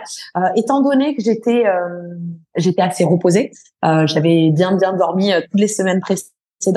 Bah du coup cette première nuit a été anecdotique. Je l'ai très très très bien vécu. Et quand le lever de soleil est arrivé, mais c'était tellement génial. C'était un regain d'énergie, quoi. Franchement, c'était euh, waouh, quoi. Ce lever de soleil avec cette mer de nuages, c'était complètement dingue. Donc euh, voilà, je me suis sentie complètement bien. J'étais dans un j'étais dans un chrono donc pour répondre à ta question qui était euh, de 50 heures, donc finir la diagonale des fonds en 50 heures. Donc c'est quelque chose qui me qui me satisfaisait. Mais comme je t'ai dit, je je ne voulais absolument pas me mettre une pression de chrono. C'était vraiment pas l'objectif premier. Après cette première nuit, ces euh, premiers 50 km, il en reste quand même 120, voire un petit peu plus derrière. Comment ça s'est passé? Comment tu l'as vécu? Est-ce qu'à l'image du relief que tu trouves sur la Réunion, tu as eu des hauts, des bas? On le sait, hein, tu le répètes depuis ce début d'épisode, tu n'es pas quelqu'un qui abandonne, qui, qui lâche ce côté propre, ce fait d'aller jusqu'au bout dans de bonnes conditions, bah, ce plan a marché et tu as pu euh, profiter de ces paysages, de ces rencontres, de cette ambiance où euh, toute l'île vit au rythme du Grand Raid. Oui, complètement, parce que en fait, je m'étais tellement, tellement préparée mentalement à ce que j'allais vivre qu'en fait les choses se sont passées euh, exactement comme je les avais anticipées. Alors avec une marge bien évidemment euh, de choses qui, qui sont arrivées et que je n'ai pas calculées. Euh, je m'étais dit que ça pouvait arriver. typiquement, le froid. je pensais que la première nuit, j'allais souffrir de froid parce que tout le monde dit que voilà, la première nuit, il fait très très froid, c'est compliqué, qu'il y a des bouchons, qu'on est transpirant, qu'on est dans l'attente. Et euh, bizarrement, cette première nuit, je suis arrivée à, à, bien la gérer. Donc quand le lever de soleil est arrivé, euh, bien sûr, ça, ça réchauffe la peau. Donc je me suis dit bon ben voilà, j'ai fait la dans la case. C'est nickel, je n'ai pas souffert finalement de ce froid, je n'ai pas souffert de la fatigue non plus, je vais bien, tout va bien. Donc, mais je savais que au-delà de ces 50 kilomètres, j'allais, euh, j'allais euh, m'attaquer à une partie euh, qui était un petit peu costaud. Donc, pour les connaisseurs, la partie de Marabout, Cotoker Vegan. Donc, c'est une partie Cotoker Vegan, Marabout, c'est très très long. Euh, c'est très très long, mais on le sait. On sait qu'il y a de la boue aussi parce que ça s'appelle marabout. Mais cette année, on a eu de la chance parce qu'on n'a pas eu de boue et c'était hyper sec. Donc euh, voilà, encore une fois, un point positif. Euh, puis voilà, le coteau car vegan, ça a été très très compliqué. Énormément, enfin c'était très très chaud. Euh, très compliqué parce que le soleil tapait très très fort. Euh, et puis après toute la descente du bloc euh, qui est très très longue. Mais bon voilà, ça je le savais, c'est passé. Je suis arrivée à Silaos, donc à la première base de vie. Euh, de là, j'ai retrouvé euh, mon ami qui était là. J'ai pu faire euh, mon ravitaillement. J'ai pris le temps. Je me suis complètement changée. J'avais le moral qui était super boosté. J'étais à 4 heures de, des barrières horaires, donc autant dire que j'étais hyper bien. donc voilà, c'était hyper positif. Je suis repartie de Silaos hyper bien. mais voilà, vraiment hyper bien. Tout se déroulait comme je l'avais programmé et encore mieux parce que pas de boue à Marabout euh, pas de froid la première nuit, euh, c'était encore mieux que ce que j'avais imaginé. Et puis bah finalement, j'avais pas j'avais pas reconnu la partie qui monte de Silaos jusqu'à la route du pied du Taibit pour les connaisseurs. Et en fait, euh, c'est une partie qui m'a vraiment mis un coup de bambou. parce que ça monte super longtemps, qu'on n'en voit jamais la fin, euh, que mon manque de dénivelé, euh, forcément en entraînement, bah, à un moment donné, je le paye euh, parce que ça fait déjà de longues heures que je suis sur les sentiers, que je n'ai pas dormi et que voilà, ça commence à être compliqué. Mais euh, c'est pas grave, je continue. Euh, voilà, la tête, les jambes, tout va bien. Euh, J'arrive donc à ce ravitaillement avant de basculer de l'autre côté Mafat. Euh, et là, en fait, je vois que les visages sont fermés. Je vois beaucoup de personnes qui décident d'abandonner et là, je me dis qu'en fait, euh, faut pas que je traîne en fait, parce que euh, bah en fait, on est quand même vachement lié aux autres. C'est une aventure humaine. Et quand on voit les gens, les visages fermés, les gens qui qui en peuvent plus, on essaye de leur dire vas-y accroche-toi, viens, viens, suis-moi, on y va mais en fait, ça te tire aussi quand même vachement vers le bas. Donc, euh, un gobelet de coca, une petite soupe, et en avant, je me suis, euh, je me suis attaquée à ce taille bit. Euh, donc voilà, je l'avais reconnu, donc il m'a pas du tout paru insurmontable, mais du coup, voilà, j'ai mis un peu plus de temps que ce que j'avais prévu, et je suis arrivée en haut du col du taille 18h30, la nuit tombée. Euh, mon t-shirt, ma brassière était trempée. Les températures euh, commençaient à descendre. Et là, je me suis dit, ouh, punaise, il faut pas que je me refroidisse parce que sinon, ça va être compliqué. Et quand j'ai amorcé ma descente du taille euh, j'avais une fille derrière moi euh, qui vomissait qui vomissait, qui m'a dit je ne sais pas comment je vais arriver à faire cette descente, je ne vais pas y arriver, euh, j'ai mal à la tête, j'ai la tête qui tourne, j'ai envie de vomir, je me sens mal. Et donc, ben, du coup, au lieu de descendre en courant, euh, je lui ai dit de rester derrière moi et que on allait amorcer cette descente ensemble, qu'il y avait que 2 km 5 et qu'en bas, il y avait la tente médicale et que j'allais la déposer là-bas. Donc, du coup, ben, j'ai mis beaucoup, beaucoup plus de temps que prévu en aidant cette coureuse et euh, je le regrette absolument pas parce que, parce que j'aurais aimé qu'on fasse exactement la même chose pour moi. Mais, euh, en fait, ce qui s'est produit, c'est que je me suis refroidie. Et étant donné que je ne suis pas du tout, du tout acclimatée au froid, euh, ce qui s'est passé, c'est que quand je suis arrivée euh, au ravitaillement à Marla et que je l'ai déposé à la tente médicale, euh, je ne comptais pas m'arrêter à la tente médicale. Mais en fait, quand le plot médical m'a vu, il pensait que c'était pour moi. Et donc, ils m'ont fait venir sous la tente en me disant que j'étais en hypothermie, que c'était assez sévère, j'avais du sang au niveau des narines, j'avais les lèvres bleues. je leur ai dit que je vivais dans un pays chaud et que c'était pour cette raison. Et en fait, bah, la personne m'a dit que ma course était finie et que bah, malheureusement, ça s'arrêtait là pour moi. Donc là, le coup près tombe. Comment tu as retrouvé déjà tes esprits et un semblant de, tonus? Combien de temps ça a pris? Et mentalement, quel a été ton ressort pour rebondir après cette nouvelle de l'arrêt de ta course pour pouvoir repartir? Bah là, c'est un moment euh, de ma course qui est euh, super compliqué parce que en fait, j'aide une coureuse euh, à descendre. Du coup, je me refroidis. C'est quelque chose que j'avais pas anticipé, que j'avais pas prévu. Je me retrouve à la tente médicale avec bah, le plot médical qui me dit que c'est fini pour moi. Euh, je leur dis que je suis encore à 4 heures des barrières horaires, euh, que ça peut pas s'arrêter à ce moment-là. J'ai les larmes qui me montent. Je pense à mon mari, je pense à mes enfants, je pense à tout ce que j'ai mis en place pour en arriver là. Euh, et là, je me dis euh, que c'est pas possible. Donc du coup, en fait, euh, cette personne est, est, hyper sympa. Elle me dit, en fait, c'est pas une punition, c'est que juste, il est juste 20 heures. Euh, tu vas basculer du côté de Salazie, la plaine des Merles, il fait encore plus froid.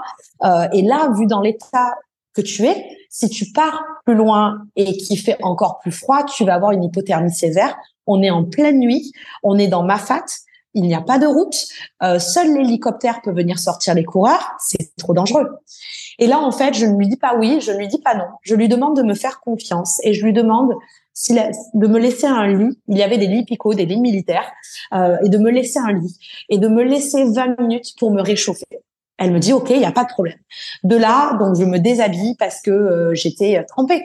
Ma brassière, mon t-shirt est trempé. Je n'ai pas de rechange à ce moment-là. Euh, je n'ai pas d'assistance euh, et donc je me mets sous une couverture de survie. Elle me met une couverture en plus et là, j'ai un super monsieur qui est du personnel médical qui m'apporte une bouteille euh, chaude, une bouteille avec de l'eau chaude. Et du coup, euh, bouteille d'eau chaude sur mes jambes et je reste 20 minutes comme ça. Et donc du coup, euh, euh, je ferme les yeux pendant 10 minutes. Il y a énormément de bruit. Euh, J'arrive quand même à me reposer parce que je me suis, j'ai pas encore dormi une seule fois à ce moment-là. Et en fait, ces repos de 10 minutes sont salvateurs, mais vraiment salvateurs. Elle revient me voir au bout de 20-25 minutes. Elle me dit comment tu te sens? Et là, je lui dis, écoute, je me sens hyper bien. Je suis réchauffée, regarde mes lèvres, regarde mes mains, je vais hyper bien. Euh, la seule problématique, c'est que je n'ai pas de rechange, euh, du coup, pour me réhabiller et repartir, mais je vais trouver une solution, mais je vais bien. Et là, elle me dit, écoute, j'ai une solution. Nous allons prendre ta couverture de survie. Je vais euh, la passer derrière ton cou et en faire une robe tahitienne. Et tu mettras ton coupe-vent par-dessus et c'est une solution pour te réchauffer. Et elle me fait confiance et elle me laisse repartir j'ai les larmes aux yeux et je me dis que franchement, je suis, pas passé loin. Et là, en fait, je repars et en fait, avec sa technique de couverture de survie plus coupement, mais je meurs de chaud. Mais je me sens tellement euh, bien et galvanisée de pouvoir reprendre ce départ. Du coup, la course est lancée euh, et là, je repars direction euh, ce fameux col des bœufs. Je sais qu'il est compliqué pour moi, donc pour beaucoup non, mais moi je l'ai déjà fait en et je ne l'aime pas. Donc, euh, mais c'est pas grave. Je le sais. Euh, je l'aborde. Euh, je mange. Je bois. Je n'arrête pas de m'alimenter sur cette course. Je gère très très bien cette, euh, cette partie-là, l'hydratation et l'alimentation. Et voilà, step by step, j'arrive euh, en haut de Salazie, pleine des merles, jusqu'à mon prochain ravitaillement. Alors la fin de la course, comment elle se passe? Est-ce que ce regain d'énergie après être passé tout proche du, du coup près, t'as vraiment redonné l'élan et euh, cette énergie que tu pouvais avoir au départ. Oui, complètement, parce que là, du coup, euh, je rentre dans Marfat par le sentier scout, euh, et là, j'ai toute la partie Marfat à faire. Je sais que la partie Marfat, euh, elle est très compliquée. Beaucoup de coureurs voilà, elle, elle fait beaucoup peur, donc c'est pour ça qu'il y a énormément d'abandon au pied du taille Je le sais, je me suis préparée mentalement, je me suis préparée physiquement, euh, et je sais que je vais y arriver step by step. Et ça, c'est quand même euh, une partie de ma course qui reste un souvenir euh, assez euh, impressionnant parce que on est dans la nuit. J'ai ma frontale, je suis toute seule dans ma course et en fait, je croise à chaque fois que le, le faisceau de ma de ma frontale se pose quelque part, je vois une couverture de survie posée à un endroit en train de dormir. Et c'est vrai que sur cette diagonale des fous, c'est ce qui est complètement fou. C'est dingue de voir ces qui tombent de fatigue et qui sont au bord des sentiers. Certains sur une pierre, certains au milieu d'un sentier. C'est vraiment les besoins primaires qui nous rappellent, quoi. Et puis, ben, j'enchaîne les pas, step by, step, et je continue. Et puis, à un moment donné, ben voilà, la fatigue me gagne. Donc, du coup, je décide de m'allonger. Je décide de m'allonger, je, euh, je mets mon réveil euh, pour 20 minutes. Euh, et en fait, très très vite, le froid me regagne. Très très vite, le froid me regagne. On est en pleine nuit, il est peut-être 3 heures ou 4 heures du matin. Et, en fait, voilà, ce repos, m'être posé pendant 10 minutes me fait du bien, mais, mais je meurs de froid. Donc, je décide de me lever, de repartir, de remettre le corps en action parce que, en fait, le froid est hyper énergivore. Et donc, je me lance, je repars et j'enchaîne, euh, voilà, j'enchaîne les montées, les ups, les, les downs. Euh, c'est pas forcément facile. Quand c'est pas facile, ben, je me remobilise. Je repense à mon why. Euh, j'ai énormément de soutien euh, de mes amis en France, aux Émirats, euh, de partout dans le monde qui me laissent des vocaux. Donc je mets mes oreillettes et j'écoute les vocaux de tout le monde et, et ça me fait du bien en fait et ça me fait du bien et ça me booste parce qu'en fait je suis pas seule.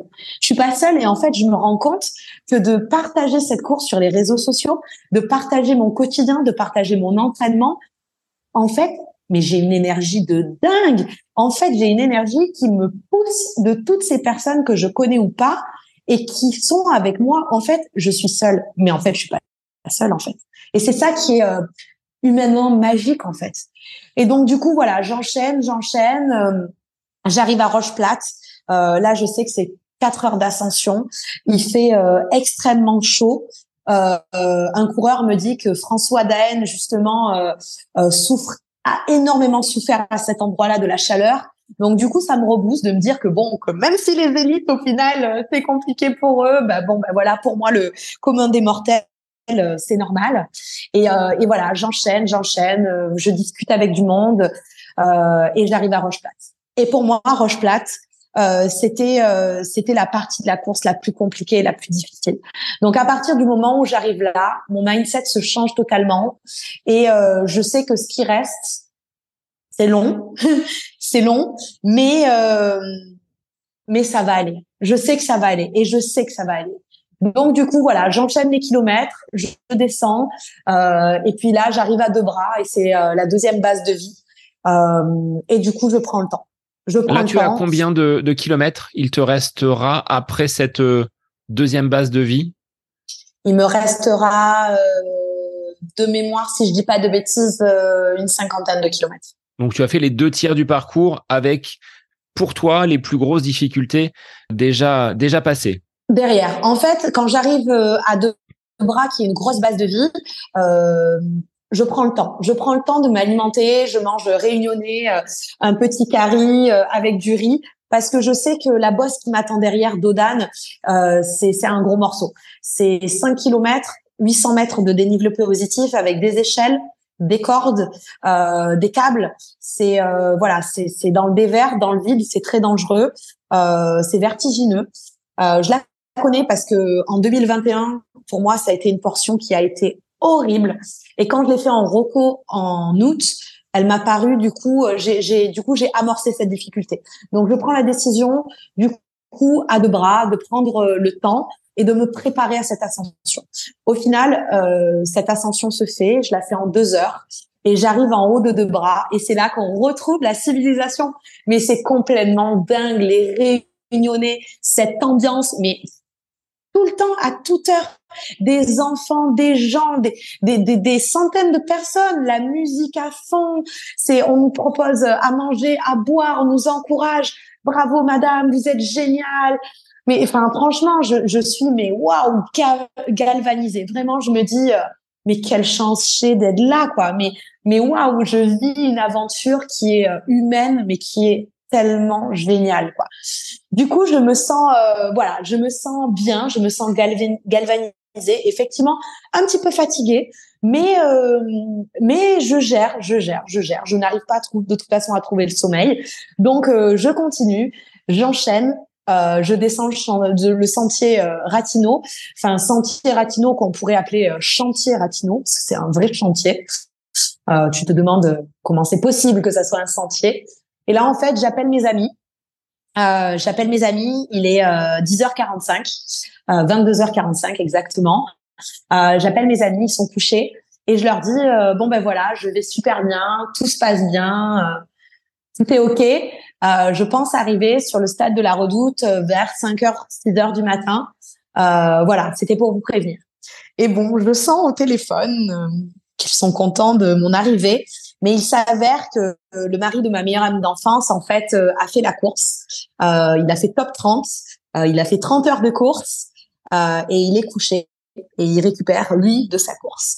Et donc voilà, ils nous disent qu'ils vont venir et qu'ils seront là, mais je vois que ça leur pèse quand même de faire une heure de route, de venir à la Redoute. Et je me dis, écoute, tu vas arriver à 5 heures du matin, il sera nuit, il y aura personne ou peu de monde parce que les gens dorment 5 heures du matin. Écoute, décale ton arrivée. Prends le temps, profite, discute avec des gens, requinque-toi sur euh, les deux prochains ravitaillements. Prends le temps. De toute façon, euh, le chrono, est-ce que c'est vraiment une priorité? Ton classement, est-ce que c'est vraiment une priorité? Non. Quelle est ta priorité? Être finisher. Et en fait, à ce moment-là, je me rappelle ce que je t'ai dit en début de podcast. Je ne voulais pas être comme ces gens de la diagonale des fous que je voyais en 2021, qui étaient en souffrance, qui se traînaient, qui se hissaient avec des bâtons pour arriver à marcher, de voir des gens qui vomissaient sur le chemin, de voir des gens qui dormaient en position fétale parce qu'ils n'en pouvaient plus. Et alors là, je décide de me dire, écoute, t'aurais pu finir en 50 heures, 52 heures, en traînant pas sur les ravitaux, en discutant pas avec les gens, en n'aidant pas cette fille à descendre le chemin de Marla. Oui, j'aurais pu faire ça. J'aurais pu penser euh, objectif, j'aurais pu penser chrono, j'aurais pu penser classement. Mais en fait, ça fait dix ans que je fais des ultras. Ça fait, c'est mon dixième ultra trail. Et en fait, j'ai toujours pensé classement et j'ai tout le temps pensé chrono en fait. Et en fait, bah, cette fois-ci, j'ai pas envie de penser à mon chrono. Et j'arriverai, quoi qu'il en soit, je serai finisher, mais je serai finisher en étant bien et en étant en accord avec moi-même et avec ma santé. Sur ce stade de la redoute, tes amis avaient eu le temps de te rejoindre, de dormir un petit peu plus longtemps.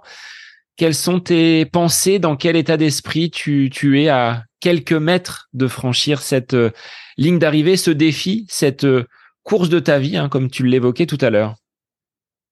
Mais je suis, euh, je suis tellement bien. Je suis tellement bien je me suis euh, répété un mantra dès la ligne de départ à Saint-Pierre en me disant que l'abandon n'était pas une option. C'est quelque chose que je me suis répété toute la course. Et en fait, pas une seule fois dans ma tête, pas une seule fois dans mon corps, je me suis dit que j'abandonnerais. Et en fait, je me rends compte, je suis en train de descendre le Colorado, je suis à quelques mètres de la ligne d'arrivée et je scanne mon corps en fait. Je scanne mon corps et je me rends compte que j'ai aucune douleur d'ampoule, que j'ai aucune douleur aux jambes, que j'ai aucune douleur gastrique, que je, en fait, je suis bien. Je, je viens de faire 60 heures de course. Je n'ai pas dormi pendant 60 heures. J'ai enchaîné les kilomètres et en fait, je me sens terriblement bien. Et en fait, je me sens, euh, je me sens vivante. Je sais que mes enfants euh, sont derrière leur ordinateur en train de, de regarder euh, mon arrivée. Je sais que tous les gens derrière moi me suivent euh, sur le live track. Et, euh, et franchement je suis euh, je suis remplie, je suis heureuse, je suis épanouie et je suis en pleine gratitude de me dire que j'ai de la chance d'avoir un corps en santé qui me permet d'aller au bout de mes rêves.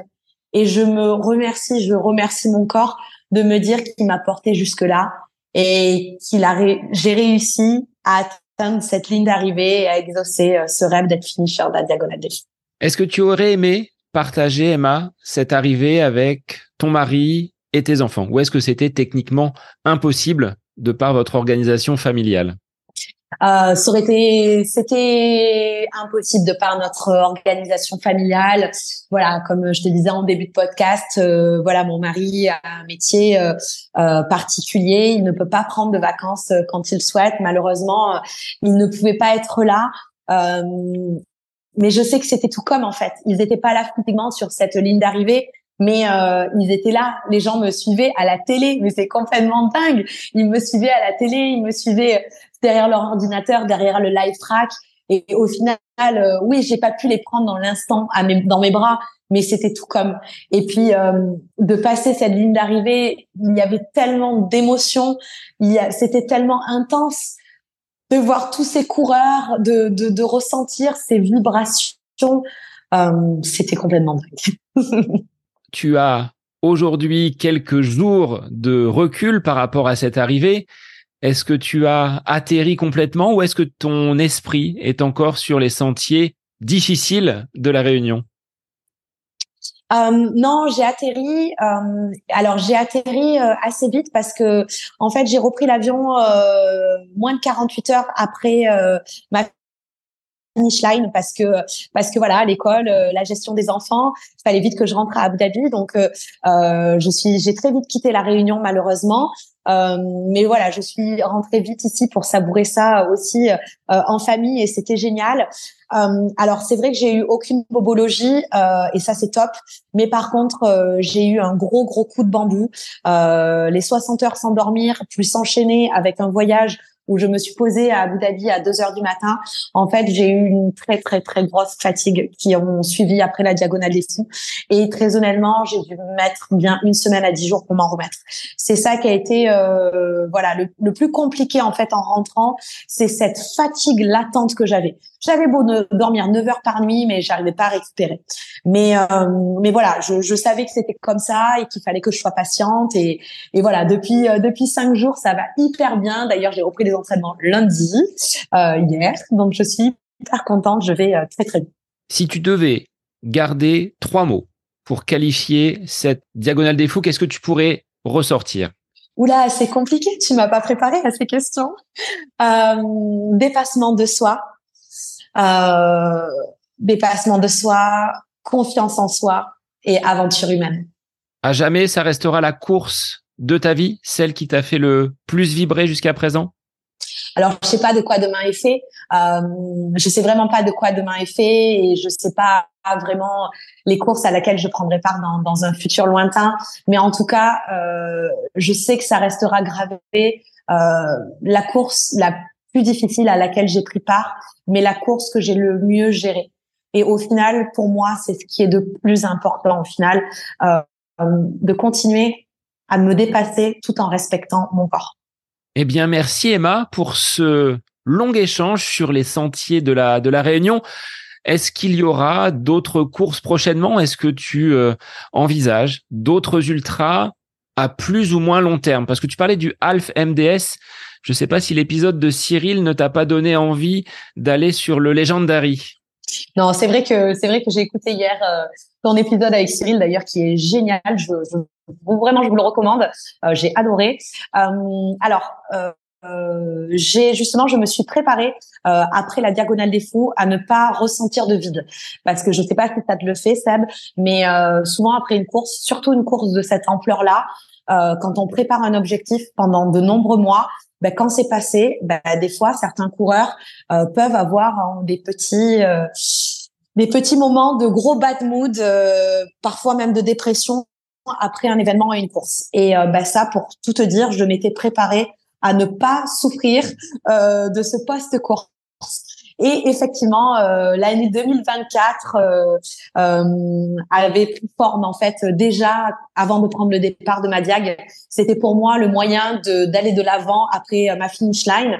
Et écoute, je, je je te l'annonce en premier parce que j'en ai pas encore parlé autour de moi. Euh, mais ouais, le planning de 2024 va être bien sympa. Euh, je vais prendre part d'une course ici aux Émirats Arabes Unis, un 50 km 3000 mètres de DN+, euh, fin janvier. Euh, j'ai un ultra trail by l'UTMB en Australie pour le mois de mai. J'ai eu la chance d'être tirée au sort pour l'Avaredo au mois de juin. Donc euh, je verrai si je vais ou non, mais euh, ça fait partie de mes de mes goals pour 2024. Et voilà, j'ai eu la chance d'avoir euh, le sésame du marathon pour tous de Paris 2024. Donc je serai sur le départ du marathon Paris 2024 le 10 août. Alors moi j'avais une petite question parce que tu parlais des épisodes tout à l'heure. Est-ce que la playlist du podcast à côté de mes pompes a été épuisée sur ces 60 heures ou est-ce que tu avais encore de la marge?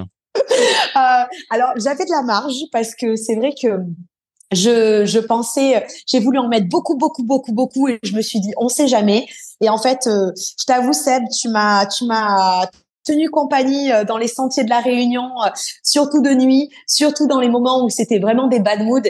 Et c'est vrai que en fait, j'avais regardé les épisodes que tu proposais, j'avais trop envie de les écouter pendant mes entraînements aux Émirats, mais en fait, je me les suis gardés sous le coude parce que je savais que j'allais être trop contente de les retrouver sur les sentiers de la Réunion. Alors moi, j'ai une dernière question. Emma, tu le sais, un instant pour toi où tu es totalement à côté de tes pompes en dehors de toute activité sportive ou liée peut-être au mental ou à la préparation physique. Qu'est-ce que tu aimes faire quand tu es euh, un petit peu off? Ah oui, ah bah alors ça va te paraître euh, peut-être un petit peu dingue, mais c'est quand même lié euh, aussi à la préparation mentale. Mais ce que j'aime faire quand je cours pas, c'est m'occuper de ma fille qui s'entraîne en skateboard.